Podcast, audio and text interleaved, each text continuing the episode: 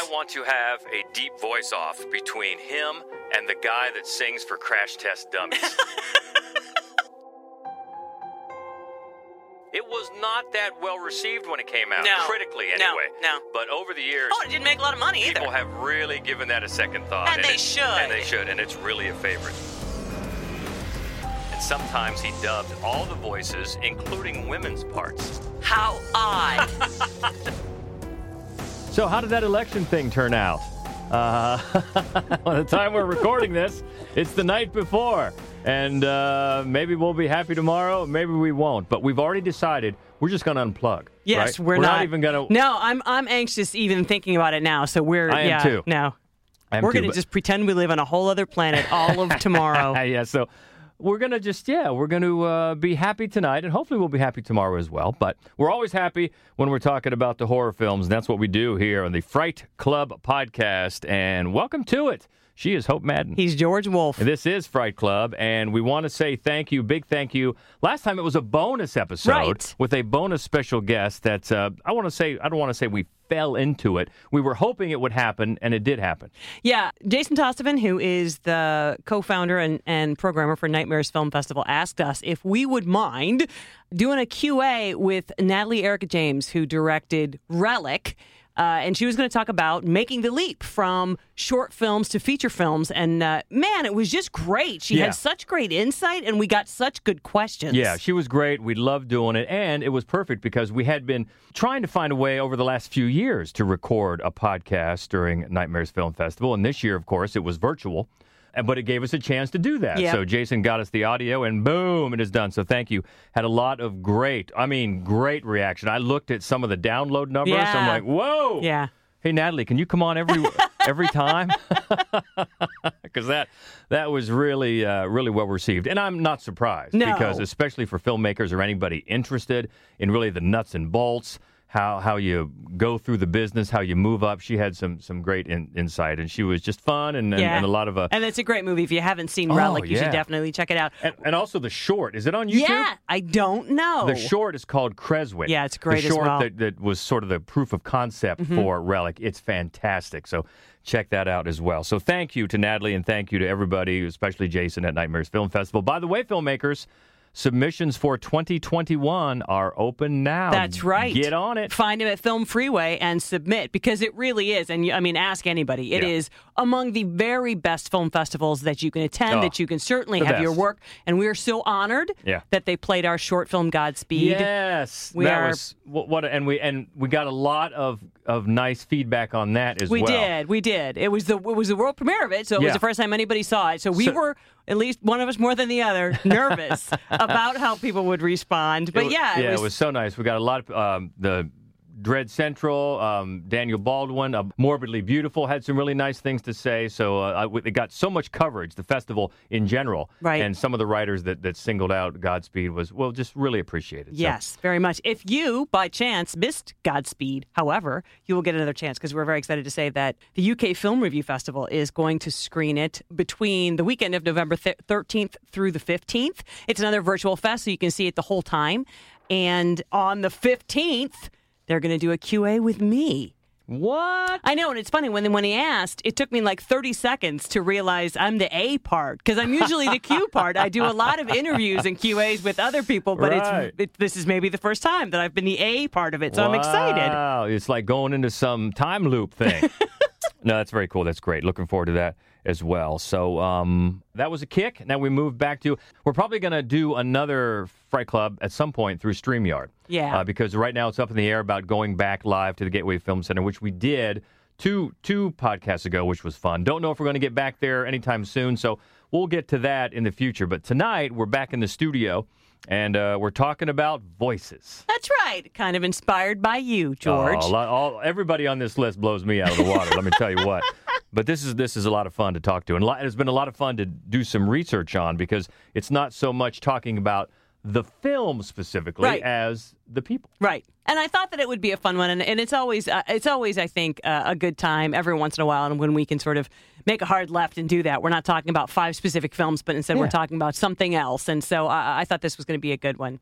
And these are all great. My lord, the voices here. I think number one was probably, at least for me, cut and dried. Right. But the, the rest, you could just put them in all tied for, for number two. You could. I think, because they're fantastic. So um, we'll start at number five, and this is from 1973, a classic and a classic performer. What a voice. William Marshall, Blacula. Slavery has merit, I believe. Merit? You find merit in barbarity? Barbarous from the standpoint of a slave, perhaps. Intriguing and delightful from mine. I would willingly pay for so beautiful an addition to my household as your delicious wife. Sir, are you ill? Oh, I meant no insult, Prince. It is a compliment for a man of my station to look with desire on uh, one of your color. Sir, I suddenly find your cognac as distasteful as your manner. You're behaving like some animal. Really? Really. Boy, I tell you, you talk about elections and politicians. That's a guy. If I didn't know him from Adam and I just heard him speak, oh, I'm voting for you. You know what's funny that you say that? He's not William Marshall. Of course, he's mostly known for Blacula and then also Scream Blacula Scream. He was late. If you're much much younger, you might only know him as the King of Cartoons. Uh, I was going to say, and and King of Cartoons, but the Pee thing about him, and it's not just his voice; it's really just his swagger. I think you can't his, his air. you his can't air of- imagine William Marshall playing like you know. Bard patron number three. you know, it's like he's got to be an aristocrat or Yeah. royalty or just he the just- boss. he He's the guy who tells you what to do. he oozes dignity. he does. He as, as the- Authority. and that clip I played from uh, Blacula, we just heard about him talking to Count Dracula uh, before things get really uh, involved. Count Dracula should back down just because he has such a better voice than you do when you're kind of throwing shade at each other. But yeah, such an air of dignity in all of his roles, and that is a fantastic, fantastic voice. And we talked uh, about a little bit about this when we had when we did the um, best black characters Right. in horror. I found a great interview clip with William Marshall back when he was talking about how he approached the character, and he had certain demands about the character if he was going to play it. The character's name was um, Andrew Brown when they handed me the script. And Andrew Brown, as you may know, is a character in uh, Amos and Andy of ages ago. There was something of a resentment on the part of many producers who uh, sensed this outcry and didn't want our voices to ring resonantly uh, about and create a, a new kind of genre. So they said you need to have a property that will be of interest to your target audience. So he, he's got to be meaningful. He's got to, when he becomes a, a vampire, he is no longer useful to his people. So he sets out from Africa, as I see it, trying to do something about putting an end to the slave trade. It's a vile, vulgar thing. That's his mission. And it's funny that I imagine when William Marshall makes a demand, made a demand, you just you just said yes. I just Well- it's just so it's so hard for me to imagine him talking to somebody in that voice and then anybody being like, "Nah, I don't think so." Well, and his ideas were so spot on. Oh, yeah. Much like another of the voices, another another character we're going to get to a little bit later. Of- You, you give him that backstory, it just improves the character so much. Yeah, and you know, I don't think it's a surprise uh, that he did a lot of stage work as well. I Oh, mean, he's yeah. because he has that project. You know what I mean? Yeah. He's projecting, and and I and I think you know, you and I have talked a lot over the years about voice work like in animation Mm-hmm. and how some people just don't have it and you expect them to have it a lot of times it would be for us it would be over the years uh, people who were going to guest star on the simpsons Right.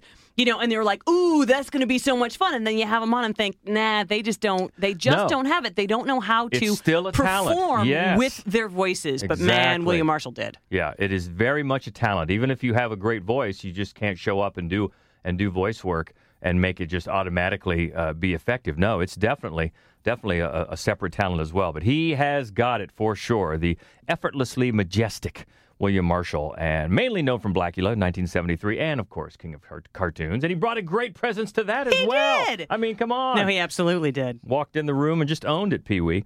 So that is number five on. Oh, you know what? We have before we move on, we we do have some runners up that We we, do. usually talk about the runners up before we get into the main countdown, but what the heck, we forgot. So let's before, let's do them uh, now before we move up to number four. And we got some great runners up starting just a few years ago. One of the deepest voices ever, probably Ralph Ineson from The Witch. Steve Laporte. Oh my God! Wow. so great. So you know, if you look at the rest of his career, I always he plays he always plays like these craggly, creepy sort of motorcycle bar guys. That, Mm-hmm. You know, and I was just think, no. You've, you've niched him wrong. Listen to him talk. Oh I- my God, such a voice. I want to have a deep voice off between him and the guy that sings for Crash Test Dummies.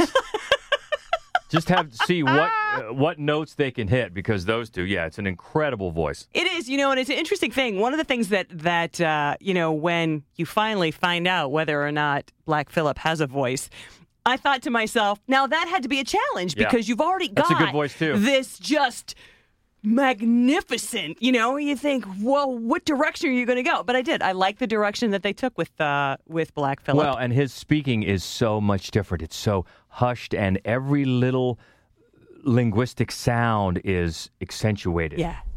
Wouldst thou like to live deliciously? Yeah, he's got a great voice as well. He does. Uh, so Ralph Ineson, and also we'll go to let's go back a ways to 1971. Delphine Seyrig from Daughters of Darkness. Ah, revolting it may be. But then things were slightly different in those days. A holy king of France, even a pope, drank blood to stay young and healthy. just dripped. You know what I mean? Just dripped elegance and seduction and also a little bit of evil, but the kind of evil that you almost want to go along with because she's completely convinced you, darling. Little touch of evil. yeah. Also from the 70s, 1974, Black Christmas, Nick Mancuso.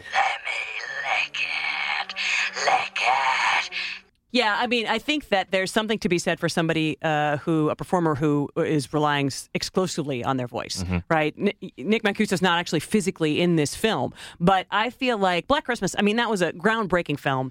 Sort of like the ring in that videotape, as you always bring up, right? When you get to the actual phone calls, if there's nothing creepy about those phone calls, the entire film falls apart. And man, because of Nick, they it is. They are creepy phone calls, Yeah. and you just want to get them off the phone as Yeah. fast as possible. Yeah, absolutely right. And then 1993. This one, this movie has a few cool voices. But Yes.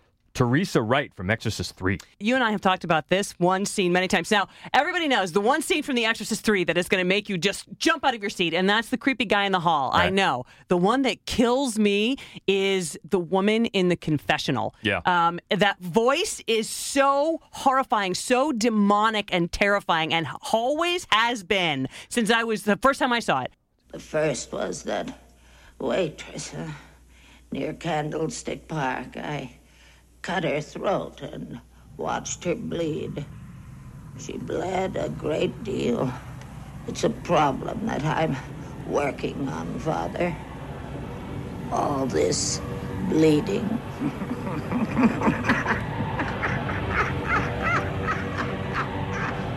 That's who that is, Teresa Wright. And you Yeah. know, she's got some big shoes to fill because she's more or less, you know, filling in for sort of the the voice that you're so familiar with from the original. It's a, a riff on that idea. A creepy older woman kind of a Yeah. voice. But oh my god, she terrified me. It's been interesting to me to see over the last several years how Exorcist 3, sort of like The Thing, has just risen in everybody's estimation. Because Yes. if you look back, it was not that well received when it came out, No. critically anyway. no. But over the years, oh, and it didn't make a lot of money people either. have really given that a second thought. And they it- should. And they should. And it's really a favorite. So, uh, yeah, Teresa Wright from Exorcist 3. So those are a few runners up. Love those voices, but didn't quite crack the. Uh, Crack the countdown. So let's get back at it. Uh, number four. Well, speaking of the thing, this is timely from 1982. Of course, it's Keith David.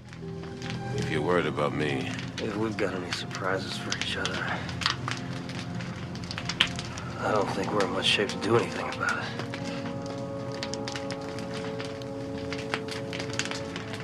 well, what do we do? Why don't we just wait here for a little while? See what happens.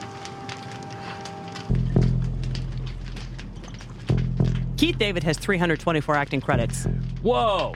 And I imagine his voice is impressive all 324 times. Yeah, but now does that include just voice work? Because he's got a ton of just voice work as well. It does well. include that, yeah. Okay, okay, so that's both on screen and voice work Mm-hmm. because he has done so many. He's gotten three Emmys just for his voice work alone. And then he's done incredible uh, games and animated uh, animated projects and Oh, on yeah. and on and on. And he's also taken a listen to this. He's also a singer. I just found out about love and I like it. I like it. I like what love has been doing to me. That's awesome. That's Keith David doing a little Nat King Cole. Nice. And he also does, I didn't know this, where can I see this show? He does a show about blues singer Joe Williams. Now, you know how much of a fan of Joe Williams I am. I do am. know. I do know that. I know that I had never heard of him in my whole life, and you were flabbergasted by that, and you made me sit down and listen to a whole bunch of Joe Williams. Love Joe Williams. If I if ever see that he's doing that show, Oh, yeah. we're going. We're going. That is fantastic because a fantastic singing voice. He's great. And that remember remember when he came to town? He came to town years ago. This is such a funny story. And he did a show. He was doing. I think a- it was the Nat King Cole show. a tour. Well, okay. And that's back when we were writing for the paper. And our editor was assigned to do a story, do an interview with him, you know, to promote the show. And our editor got the timing wrong and didn't, I think he didn't take into account the time change mm-hmm. because Keith David was probably on the West Coast. So he called him at like the crack of dawn. and Keith David was not happy about it. Uh, but he did the interview anyway, um, and it was probably glad that it was print. You wouldn't want it recorded because uh, he was he was none too happy about it. But yeah, what a voice! Not just from the thing, but like you just said, in every Yeah. every single Mhm. project that he's done. And of course, even though the movie's not very good, he's got that line, that great line from Men at Work. Oh, somebody threw away a perfectly good white boy. I was waiting for you. I was waiting for you with that line. That movie, it has some funny lines. Oh my God, it, really does. does. Anyway, but yeah, so he's great. And uh, Keith, you got to bring that that Joe Williams show to town, man. Just found out about that. I want to see that. So that's number four, the great Keith David, mainly from The Thing. That's the one we're going to spotlight here. But you could just pick any Anything, any role, anything at all. uh, on our list of best voices in horror. So let's move up to number three. This is one. Well, we can't just pick one because if we start naming his roles, we'd be here till next Tuesday. Uh, this is the great Christopher Lee. He brought me out the same way to reverence the music and the drama and the rituals of the old gods, to love nature and to fear it, and to rely on it and to appease it where necessary. He brought me out. He brought you up to be a pagan. A heathen, conceivably, but not, I hope, an unenlightened. One. Boy, number three and number two. This was this was neck and neck right Oh, here. It was it was a tough call. Christopher Lee is just Oh, his not only his his his presence as well because he's so tall. He was so tall. He was like Right. six five or something like yep. that. And then you throw that voice in because it really the way he looked, it would have been unfair if if uh, you know nature, if God had given him a voice not to fit that stature. Yeah. Can you imagine if he walks into a room and then you're like, yeah, hi, everybody. it's not going to work. No, but no. The entire presence, he was he was another just majestic figure. like just a bit of a saucy baritone, I think. bit. Yeah, and Little and bit. and you know, and it's funny to me because s- s- some of his characters that are the most well known, Dracula, he as Dracula, he very rarely spoke. He had very few lines Right. as the Dracula character, and then of course he was the monster, Frankenstein's monster with Mhm. no lines, and you just think. What a wa- I mean, I know he was a big dude, but still, that is an incredible waste. But uh, the one that I think I love the most I think it's my favorite performance of his, and I think it's the when you just the joy of the way he says things is Wicker Man. Wicker he's Man, yeah. so you know he's so blasphemous and glorious Yeah. all through that movie. I love everything about his performance. including the hair. Oh yeah, which if we ever do a hair countdown, because the way the way it's coiffed and then the way it blows in that wind is just perfect. Just adds a little ring around his head. It's great. But he's another he's another classically trained singer. Let's take a listen. Che bella cosa una giornata sole. Yeah, so he could bring it, si- Yeah. singing as well. Yeah. Um, and he was also, because of that voice, early on in his career, he dubbed foreign films into English and other languages, going all the way back to the 50s. And sometimes he dubbed all the voices, including women's parts. How odd, how odd. But still, so I never want to have to watch a dubbed film. I always prefer subtitles. Now I'm I'm rethinking that. If I could if I could watch a film dubbed by Christopher Lee, I E- think I'd be all in. Even one of his co stars back then, Douglas Fairbanks Jr., recalled that uh, Lee could do any kind of accent foreign, domestic, north, south, middle, young, old, everything. Just a great character actor. Nice. So not only we talked about having the voice and knowing how to use it, Mhm. man, if he could do that, Yeah. he would be in demand as even before his uh, his actual on screen on screen roles took off. Uh, but Christopher Lee, so many, mainly The Wicker Man. But that is funny that with that voice you choose not to use it. Yeah, that is. I didn't. Yeah. I didn't really think about that. yeah, you're very. right. I mean, but you know, he also, you know, in the Lord of the Rings, which obviously not horror, but that he's just so menacing. He's so elegant and sinister at the same time, and it's so much of it is that voice. Yeah, and didn't he? Maybe he still does. Um, didn't he hold the record for the mo like his films grossing the most money? Even though he wasn't the main star, I but he was in Star Wars. I think I think the record might be that he had the most films in the top 10 grossing of all time Okay. for a period, Oh, right? okay. Because that changes all the time. Yeah. But because of for a period because of the three Lord of the Rings films and he was in the god awful middle trilogy of the Star Wars movies that made a lot of money and that uh, Tim Burton movie Willy Wonka and the Chocolate Factory. So Right. it might have just been in a span of like a couple of years. Okay. He had more films in the top 10 grossing movies than any other actor. And I know he's up there near the top of just credits in general. Right. Hundreds. Yes. Hundreds of credits. The great and imposing Christopher Lee and his great voice, number three on our list of fantastic voices. Uh, moving up to number two, and we're going to single out, I think, probably from 1992, the original role of Candyman for Tony Todd. Be my victim. I am the writing on the wall, the whisper in the classroom. Without these things, I am nothing. So now I must shed innocent blood. Come with me. Why did Tony Todd get the nod? Why did he make it number two and number not number three? I have such a crush on Tony Todd, and it, and it's his voice. That's what does Oh. it. That's what does Well, it. Well, he's also got an incredible presence. yes, he does. An incredible presence on screen, and I'm I'm I'm glad to see that he is part of the new one. Right, he's credited on IMDb now. I don't know what they're trying to keep secret or whatever, but um, very much looking forward to that movie and looking forward to see how they work him in. You know what? I just want to give credit to. I just watched. We just saw a few weeks ago a movie that's out right now uh, on demand. You could get called Immortal, and uh, it's really a series of vignettes. Not all of them horror. Some of them horror about people who realize quite suddenly that they can't die. And um, and he, it is his most tender and beautiful and heartbreaking performance I've ever seen. He's just magnificent.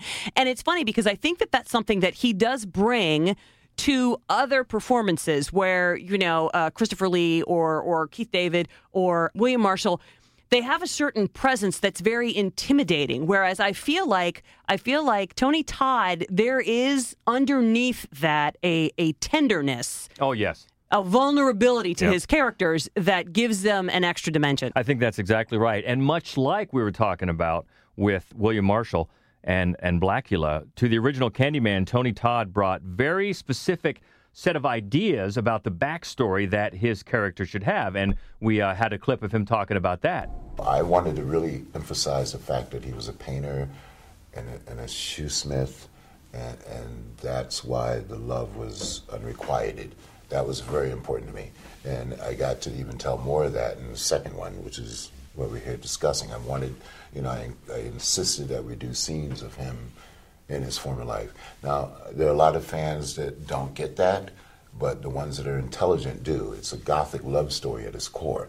Yeah, if you're a long-time listener, we did use that clip again when we talked about when we had the podcast on the uh, best black characters in horror. But that's another case of where his input greatly improved the entire film experience. That backstory is great. Oh, it is. But the other thing, the other thing, you know, because famously, uh, originally it was supposed to be Eddie Murphy. And while he, especially in uh, in 1992, might have been uh, a better looking man, he certainly wasn't the physical presence of No. Tony Todd. But that voice, forget it, forget it. That's really what in the in the parking lot. The first time you hear his voice, That's the clip I just Right. played. Yeah. and you're like, oh, oh, wait a minute, hold the phone. I might let you kill me. Yeah. Just and she and she brings that that exactly that same yeah, kind of reaction. you're just sort Yeah. of it's it's almost you know um, intoxicating that just that voice. You know, Eddie Murphy's great, but I can't see that at all. Well, then a few years later, A Vampire in Brooklyn proved that he really should not That's be playing a vampire. Can't see no, right. at all. no, it's it's fantastic what he brought to the role with, for his ideas of, of the role, and then the presence, and then yeah, that's another case where the presence that he had once he did open his mouth Oh, it yeah. had to be something like that. Yes, I agree it with had to be seductive and just and dripping with that uh, that invitation. Yeah. yeah, and he nailed it. So uh, yeah, very much looking forward to the new Candyman. Yes. we'll see uh, how he's involved, but that's very cool. Tony Todd, the great Tony Todd from Candyman, uh, and many others. The second, number two in our countdown of best voices in horror, and that takes us up to number one. Just man, just iconic, unforgettable in so many ways. Mercedes McCambridge, the demon from The Exorcist. And I'm the devil. Now kindly undo these straps. What an excellent day for an exorcism. How long are you planning to stay in Until she rots and lies stinking in the earth. How scary is she? Man, that's just a little clip there of uh, kind of a mashup of her greatest hits. And what's interesting is you can also find uh, on on YouTube clips of Linda Blair just saying it as they were filming it Uh-huh. before it was dubbed. And yeah, I mean, obviously you're not going to have Linda Blair at the time when she was a little kid sounding like a demon, but it just shows you the difference that that voice made. She Oh. was just just incredible. And I also found a clip of her talking about her approach and uh, her ideas of what she could do to get her voice even more sinister. Uh, the Demon and the Exorcist. The film is a 100% radio performance because you never see me. All you do is hear me. And yet, through the vocal apparatus, uh, I made people throw up and, and pass out and faint and all that silly stuff. But it was interesting to pull it off in a film because it was really radio. And it's, uh, you know, you, uh, I've done this before on a microphone since the film, but I wondered how I could convey through sound an impression of the demon breathing. In the book, Bill Blatty describes very uh, colorfully the horror of the sound that the two exorcists feel when they are outside the closed door of the room and they are still aware of the breathing going on inside of the demon inside the little girl. Well, how are you going to make that sound? Well, I finally came up with something that worked, and it's what's on the soundtrack. When I was little, I had bronchitis. I've had it all my life. And uh, I wheezed, and do wheeze when I get into attack of it. So, really, what you hear with the demon, let me do it for you now. When the demon breathes, this is what you hear.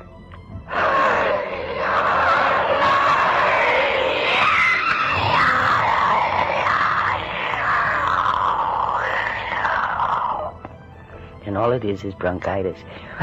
well, that wouldn't mean anything in front of a camera mm-hmm. or out there on that stage. Mm-hmm. But in radio, you can do so many things, so many, many things.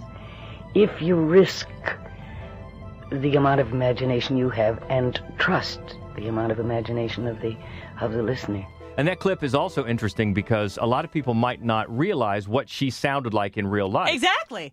Yeah, Al- I mean, although you do see her movies pop up. For a while, I couldn't turn on the TV without seeing Johnny Guitar. Johnny Guitar was always on some for some reason. I don't know why. And she's in that. And then of course she was, she, gosh, she was one, she won an Oscar for um, All the King's Men, and she was nominated for Giant. So she had an incredible career Right. outside of The Exorcist. But then, what a choice for that voice. Yeah, and it's such a funny thing because, because as you said, you wouldn't have guessed. you know, I mean, that what she went through to make her voice sound that way, but she really does sound like she's speaking at, you know, and it doesn't sound strange. She doesn't sound like she's doing it. She just Right. sounds like she's talking to you from hell. Well, and she said in the clip there, a lot of it is uh, kind of a, a, a blessing in disguise that she suffered with bronchitis all of her life. So she started where she could summon up that that's a uh, base for it, and then she talked about smoking and drinking and all this other stuff, and it just you know it just sounded like she gargled with broken glass Yeah, or she- something like yeah. that. But it definitely sounds like a voice from another world. Yeah. And it, I also found a clip of, of William Friedkin talking about it. She said I should swallow raw eggs, I should smoke cigarettes constantly, and you got to give me some booze, which is going to make me nuts, and I'm getting off the wagon to do this, so I want my priest around to counsel me. The most curious things would happen in her throat. Double and triple sounds would emerge at once, wheezing sounds, very much akin to what you could imagine a person inhabited by various demons would sound like. Basically, she performed it under great duress, and I was like stunned at what she put herself and allowed me to put her through in order to accomplish this.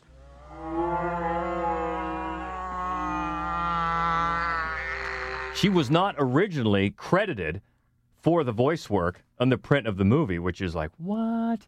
How can you not? And then she made an appeal to the Screen Actors Guild, and a new print was made with her name on it because, oh my yes, Right. What, well, it's a lot like so- contribution. another voice, another voice that we need to mention, right? Boris Karloff, Mm. and that his Oh. voice doesn't doesn't get a mention in the Grinch, the original Grinch story cartoon. They didn't put his name on there, which is insane because that's the whole part of it that makes it so much fun to hear. Yeah, because Exorcist has plenty of visual frights. Yes. But just hearing that, even if you closed your eyes, Oh, in, my in God. that opening, the first time that Father Karras meets her, and they're just casually talking, just the way she says before she even raises her voice and gets real scary, just the way she says something like intensely. Like, Oh yeah, "Ah." and I think casual is a great word for it because she doesn't seem like she's trying to Mm. frighten anybody. She knows who she is.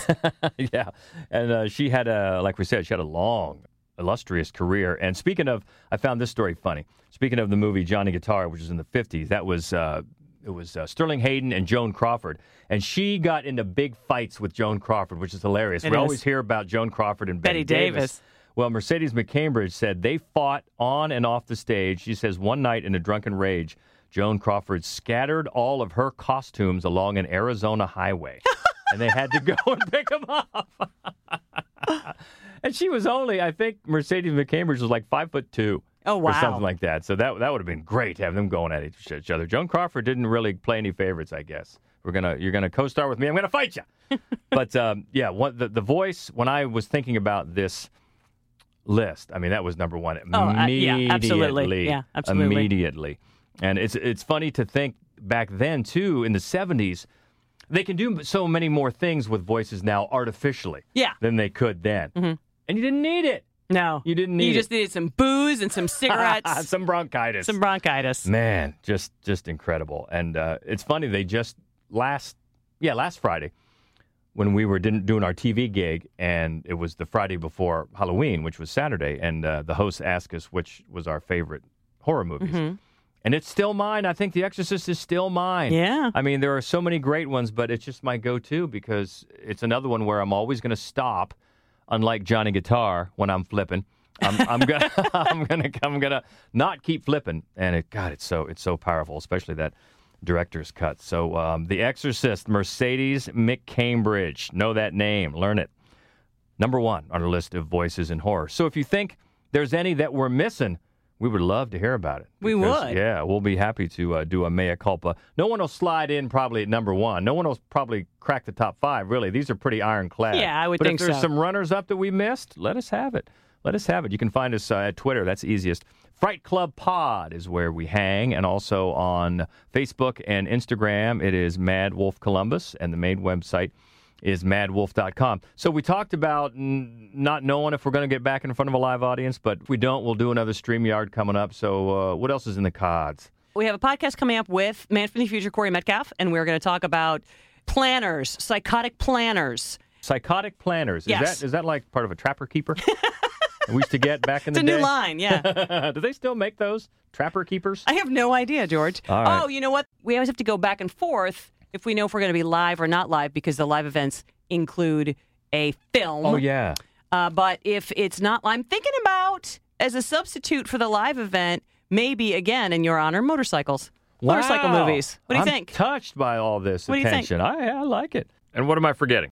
Thank Andrew from the Freaks and Psychos podcast. Oh, yeah. Big shout out. He did. So that podcast, which is about um, Disabilities in Horror, and you should check it out. They're they're very thoughtful, really, really detailed, very Yeah. intelligent, deep conversations about disabilities representation in horror films. And the, the episode two was all about the film Tod Browning's film Freaks, which of course we've talked about many, many times on Mhm. this show.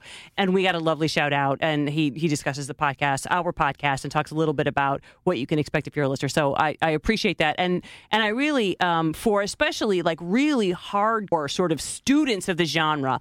I recommend that you check out uh, Freaks and Psychos podcast. Yeah, and in, in knowing him and talking to him as we did have done at Fright Clubs and also at Nightmares Film Festival, that doesn't surprise me at all. He's yeah. a scholar himself, and Yeah. so that is the kind of attention to detail and depth that he and guests. He had he Yeah. had guests at, at times as well bring bring to the conversation. It's fascinating. Yeah, so thanks for the shout out. Appreciate that. All right, so let us know what we missed, if anything, on the voices, and uh, we look forward to uh, hearing from you there, and look forward to future Fright Club podcasts, whether live or in the studio or doing the StreamYard.